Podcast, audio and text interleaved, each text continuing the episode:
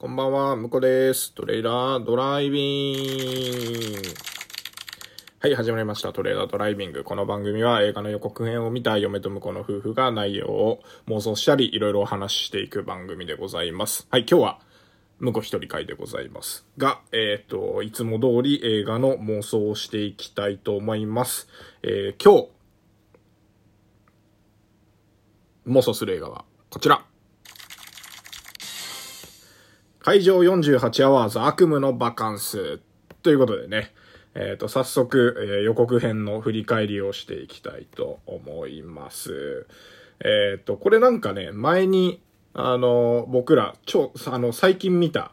えっ、と、会場47メートルっていうね、あのサメ映画があったんですけど、それのスタッフが新たに、えっ、と、作った新作みたいですね。なんかあの、ちらっと出てたんですけど、会場47メートルのスタッフがついに海にっていうことで、あの、これで、あ、47メートル、まだ海にそんなに確かに出てなかったなっていうのがよくわかりました。えーっと、そっちはマヤ文明の遺跡っていうのを見たのかな。あの、今回の方については、えーっと、もろに海で、えーっと、サメとバトルってことで、やっと普通の、えっと、サメ映画になってきたな、というところでございます。はい、じゃあ予告編の復習をしていきたいと思います。えっ、と、大学最後の春休みなのかな？えっ、と、なんかバカ騒ぎしてる、えっ、と、若者たちが映ってます。えっ、と、主人公は真面目な優等生の女の子。えそこに陽キャな彼氏と、えっ、と、マイルドビッチの、えっ、と、女友達。それから体育会系マッチョの、えっ、と、黒人の、えーお兄さん。それからお調子者の人。はい。ということでね。で、このお調子者がね、あのー夜通し騒いだ後に、まあ、あの、朝の、えーっと、多分、海でですね、水上バイクだって言ってね、これが見つけちゃうわけですね。で、当然、主人公は、まあ、勝手に使っちゃダメよって言って、あの、諭すんですけど、まあ、あの、盗んだ海上バイクで走り出すということで、結局、あの、2台のバイクを、水上バイクを、えっ、と、買って5人で海に出ちゃうわけですね。で、もう、あの、ハイになってるんで、ガンガン沖に出ていって、えっ、と、いろんな、あの楽しみ方をしてるみたいなんですが、えそこで最悪の2日間が始まります。えなんと、水上バイク同士が、あの、ギリギリですれ違おうと思ったのが、重くそぶつかって、あの、壊れちゃうんですね。で、えーっと、当然、あの、沖の方まで来ちゃったんで、スマホは県外で、えーっと、仲間の一人は、えー重傷になってしまう。お調子者が多分重傷になったのかな。で、えっと、そこは、あの、もたもたしてたら、実は、足元には凶暴なサメの巣窟ということで、えっ、と、みんなあの、残った一つのバイクにね、群がって、あの少し、えっ、と、海の中からね、出ようとするんですけど、どんどんどんどん流されてると。で、ここでしょうもない、あの、多分、彼氏が、えっ、と、マイルド系ビッチのことを、えっ、と、浮気してたのが発覚して、で、あの、真面目な優等生、ブチ切れですね。えー、ブチ切れて、もうあの、彼氏なんかどうでもいいと。私は絶対に生きて帰るんだっていうことで、サメに立ち向かってる姿のところで、えー予告編が終わっていきます。会場48アワーズ、悪夢のバカンス。ということで、えーじゃあ内容の方妄想していきましょう。トレイラードライビング。はい、というわけでね。これは、えっ、と、やっぱ大学生なんでね、あのーまあ、テンション上がってこういうバカなことするのは、まあ、ありがちなんですけど、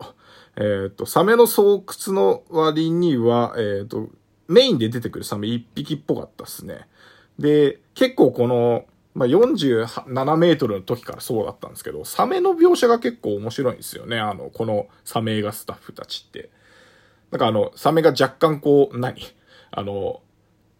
体をこうひねりながら、えっ、と、人に食いついたりとか、あの、ちょっと、あの、海面にジャンプしながら、まあ、イルカではないんですけど、あの、海面にジャンプしながら、えっ、と、襲ったりっていう、まあ、ちょっとなんだろうな、シャチ、まあ、ちょっとあれかもしれないですよ。鴨川シーワールドとかの、シャチのショーみたいな感じの動きで人をパクパクしていくというのが、えーっと、47メートルの時は見どころだったなと思います。で、広い海に出て、前はね、狭い、